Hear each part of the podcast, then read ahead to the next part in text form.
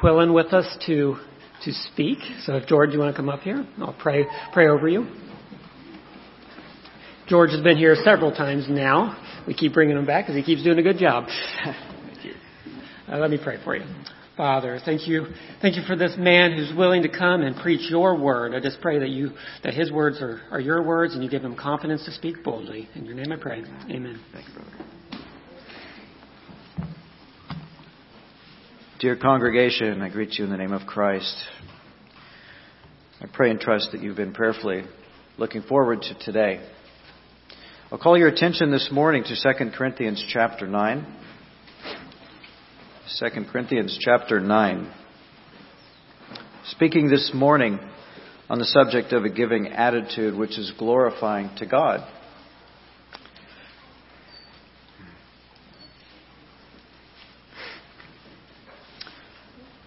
Second Corinthians chapter 9, beginning in verse 6. the point is this Whoever sows sparingly will also reap sparingly, and whoever sows bountifully will also reap bountifully. Each one must give as he has decided in his heart, not reluctantly or under compulsion, for God loves a cheerful giver. And God is able to make all grace abound to you, so that having all sufficiency in all things at all times, you may abound in every good work. As it is written, he has distributed freely, he has given to the poor. His righteousness endures forever. He who supplies seed to the sower and bread for food will supply and multiply your seed for sowing and increase the harvest of your righteousness. You will be enriched in every way, to be generous in every way, which through us will produce thanksgiving to God. For the ministry of this service is not only supplying the needs of the saints, but is also overflowing in many thanksgivings to God. By their approval in the service, they will glorify God because of your submission, flowing from your confession of the gospel of Christ, and the generosity of your contribution for them and for all, all others, while they long for you and pray for you, because of the surpassing grace of God upon you. Thanks be to God for his inexpressible gift. Amen. Who among us has not at some time or another experienced the disappointment of giving a gift to someone only to be met with a less than thrilled response? Sort of deflating, isn't it? Doesn't your heart kind of fall flat when met with a response like that? Let's drill right to the point. Consider the ultimate example in John 1:11. He, that is Jesus Christ, came to his own, and his own people did not receive him. That's a little sobering. The king of Israel came to the people who had the promise of his coming, but they rejected him. How it must grieve the Father. Well, more than once in Scripture, we discover that our attitude matters to God. Our outward smile cannot conceal an inward yawn or indifference from the Lord. It's relatively easy to comply with another's wishes for us while having a poor attitude about it. We should understand, however, that our invisible attitude betrays how we truly regard something and can undermine the finest of outward gestures on our part, as we'll notice in a moment. This morning we'll be focusing on verses 6 through 8, but not in a way you might expect. Verse 6. The point is this. Whoever sows sparingly will also reap sparingly, and whoever sows bountifully will also reap bountifully. MacArthur said this This is a simple, self evident principle which Paul applied to Christian giving that the harvest is directly proportionate to the amount of seed sown. Quite simply, we get out of something what we put in it. Consider Proverbs 11, 24 through 25 says this One gives freely, yet grows all the richer. Another withholds what he should give and only suffers want. Whoever brings blessing will be enriched, and one who waters will himself be watered. Or in somewhat more familiar language, Luke 6:38, which says, "Give and it will be given to you." Notice the principle. Notice what he's talking about here. Good measure, pressed down, shaken together, running over, will be put into your lap. For with the measure you use, it will be measured back to you. May I note that while these verses we're looking at this morning have an obvious and immediate reference to money and goods, it's far more than that. The nature of them having been quoted likewise has immediate spiritual implications, an application in the way in which we minister to others. It's more than just money, what we put into the plate or the bag, what have you. The need, this need not apply simply to the giving of tithes and offerings, though it would be that too. In fact, I submit to you that whereas Paul in our text was speaking directly to the collections taken for the Jerusalem Christians, even that was an act of obedience and worship to the Lord. The far greater principle. And so it directly applies to our church life and how we approach the whole of worship and Christian living. And that's the direction that I would take this morning. By the way, how do you prepare for each Lord's Day meeting? Do you? Or do we just show up? What does your Monday through Saturday look like? It's something to consider. Because we understand that in a Hebrew way of thinking, all of life is holy, not just our Lord's Day activities, right? Our Monday and through our Saturday belong to God as well. Do you maintain family worship? Some call it family altar, family devotions. For a very long time, my family did not. That was not my experience growing up. What is family worship, you might wonder? Quite simply, it is sitting down with the family and the Bible, reading together, praying together, singing together. And this need not be an hour long service. I might be inclined to do that myself, but my children would not endure. They did not in the beginning, and I wondered why they weren't cooperating with Daddy. oh, you laugh. I tried. Help me, I tried.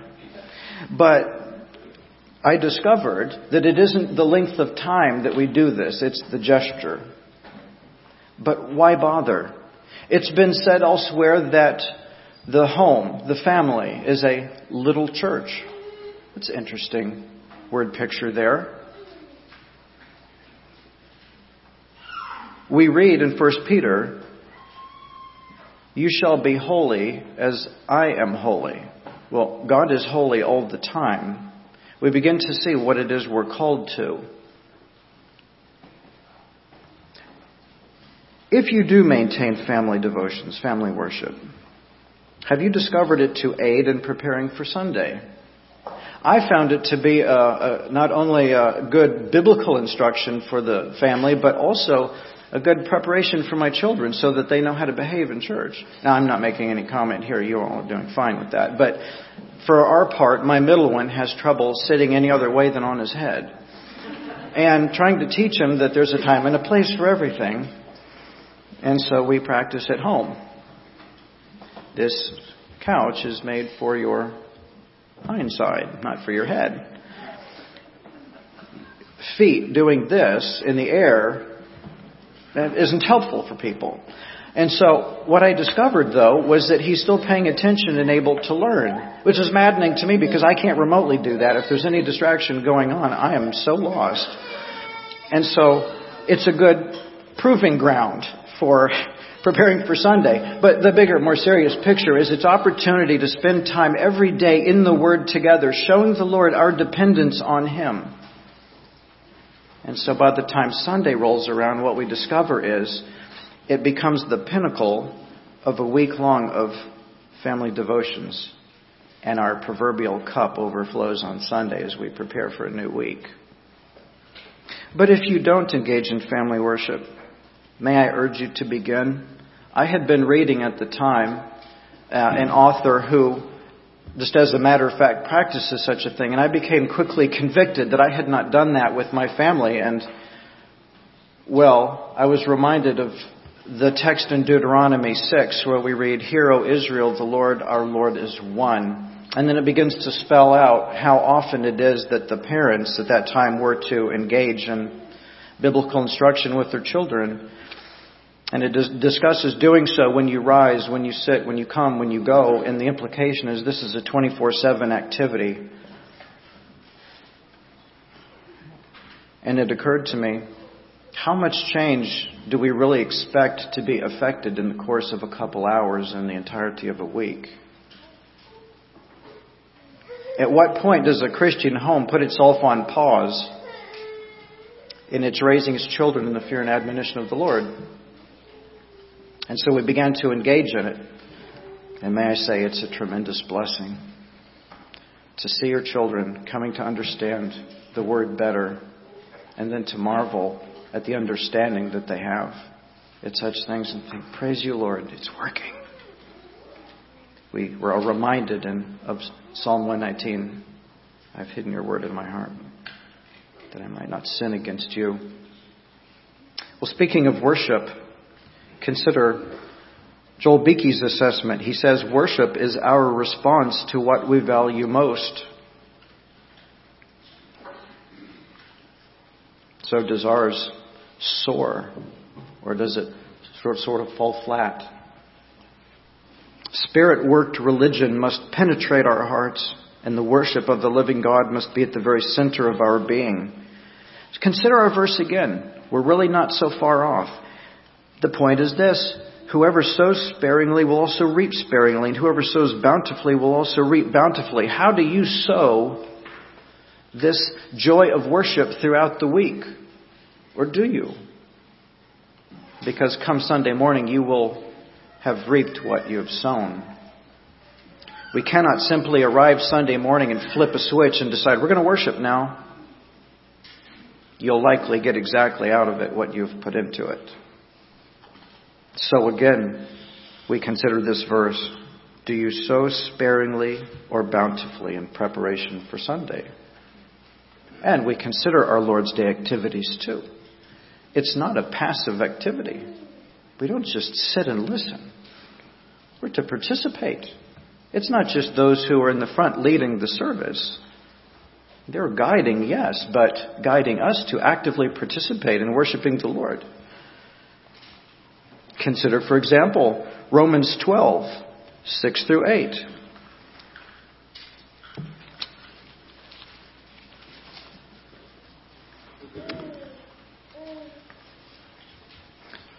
Having gifts that differ according to the grace given to us, let us use them.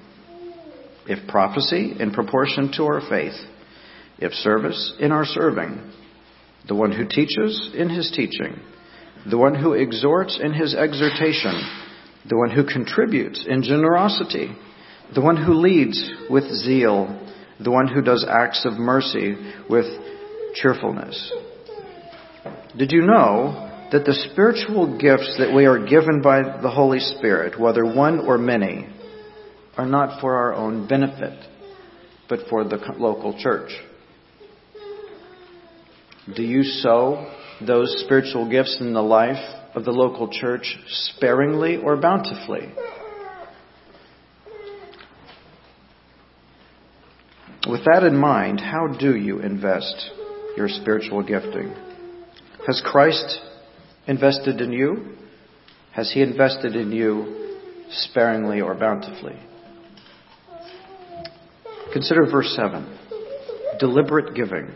Each one must give as he's decided in his heart, not reluctantly or under compulsion, for God loves a cheerful giver. There's that attitude again that he's so desperate for, that he's looking for. You recall we read in the Old Testament that God does not look at man as we do on the outside, but he looks on the inside, which is really frightening. Because we can slap a smile on our face and when people ask, tell them we're fine, we're fine, when we're not fine. But God sees, and He's interested. Whereas in the Old Testament, specific amounts of giving were in view, such as the tithe, which we understand means the tenth. The New Testament transitions to a principle, cheerful giving. And we see that here. Each one must give as he's decided in his heart. But there again, there's that attitude fueling that, isn't it? Are we going to contribute sparingly or bountifully? He's looking for cheerful generosity in this case. We'll translate that into Christian living or into corporate worship.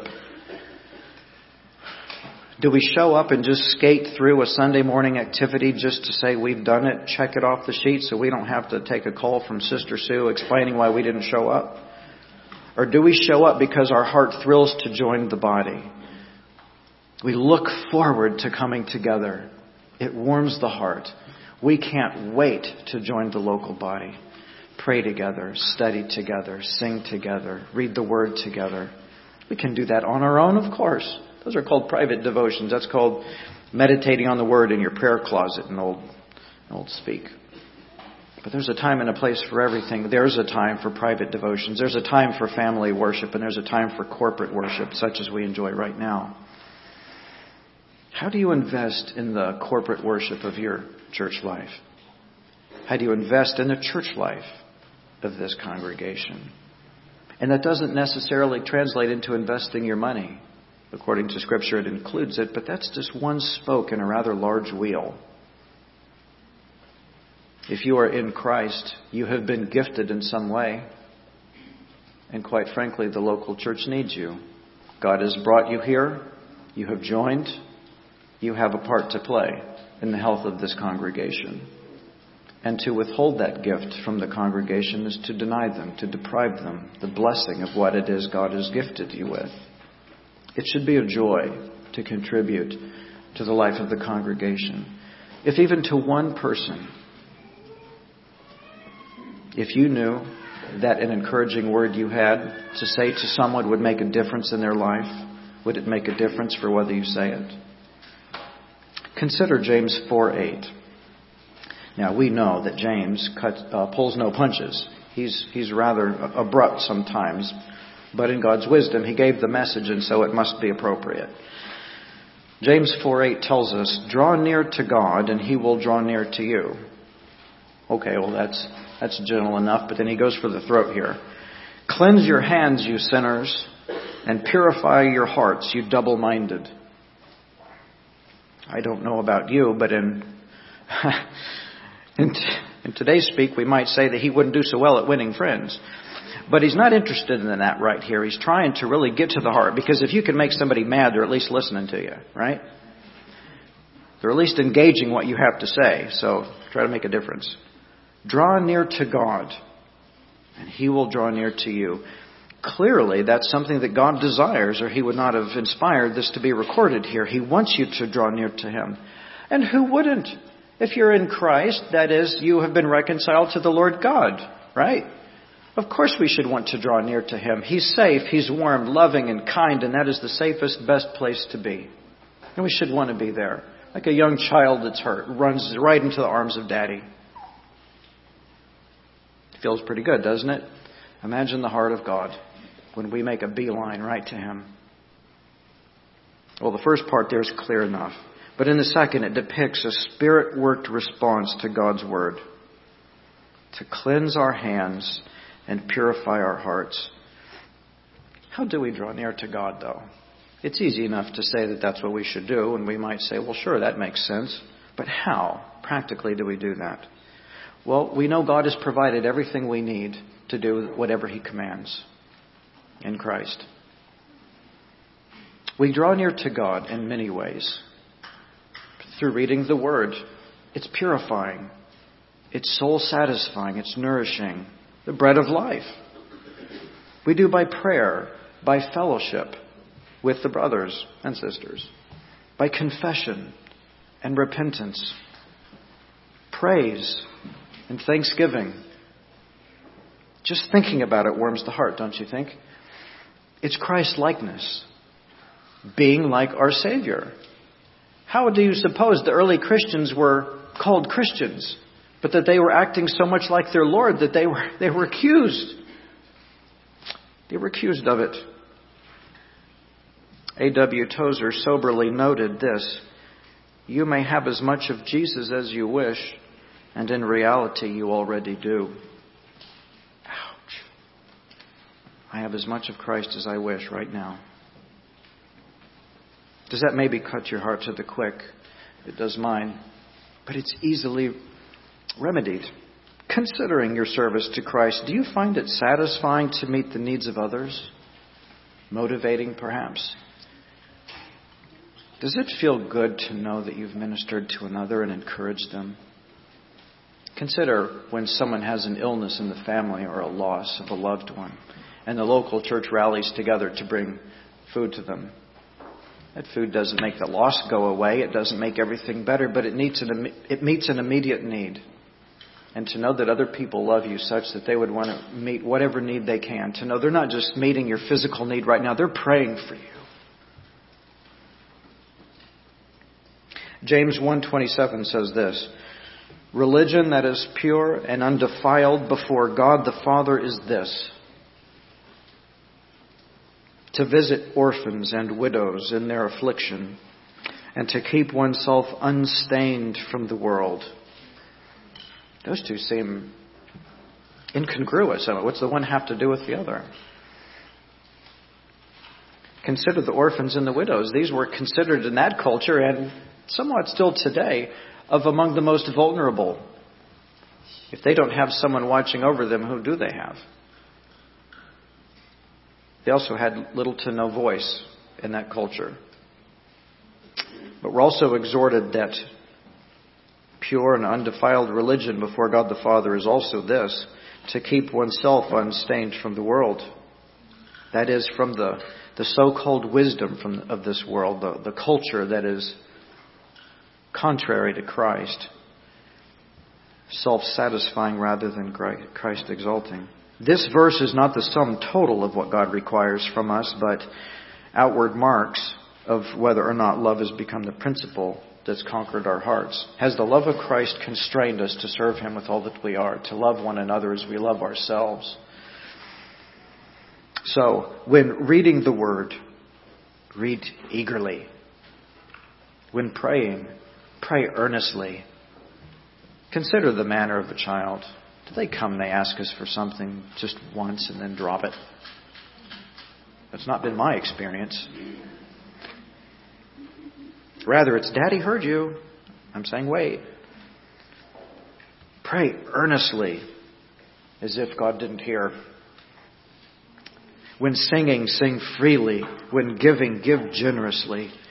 When studying things of God, study and think deeply.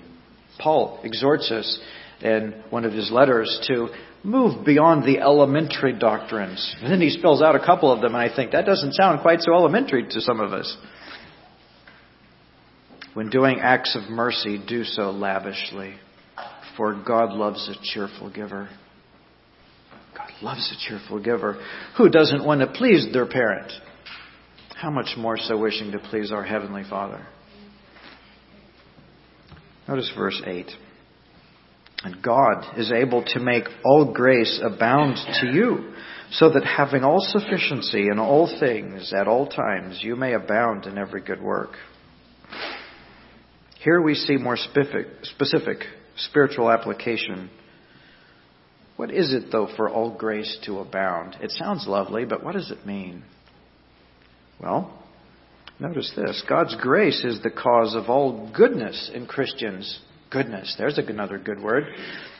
But we notice that the way that God uses good is a bit different than the way we use it. You'll recall in Romans 3 says, There is none that does good. Looks to us like some people do good. What's he talking about? There's a very different kind of goodness, the way we esteem goodness and the way God regards goodness.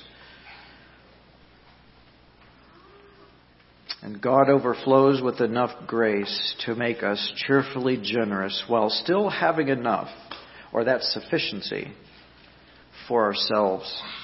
Notice some of the ways that God's grace is sufficient. And that doesn't mean just barely enough. It just meets the bare minimum. Though this is talking about that overflowing cup again. Romans 3:24 says that we are justified by his grace. We are declared to be righteous in his presence because of Christ. In Romans 6:14, we discover that we're not under law but grace. Grace is the, the law of Christ. 2 Corinthians 12:9 tells us that his grace is sufficient. Whatever your need, whatever your desire, his grace is enough. He has plenty for you. In Ephesians 2:5 we read that we are saved by grace.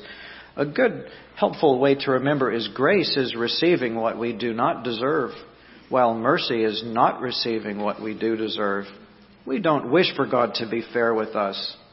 Really, we don't want justice. We cry for it occasionally, but we don't really want it or we would all be condemned. But we receive His grace.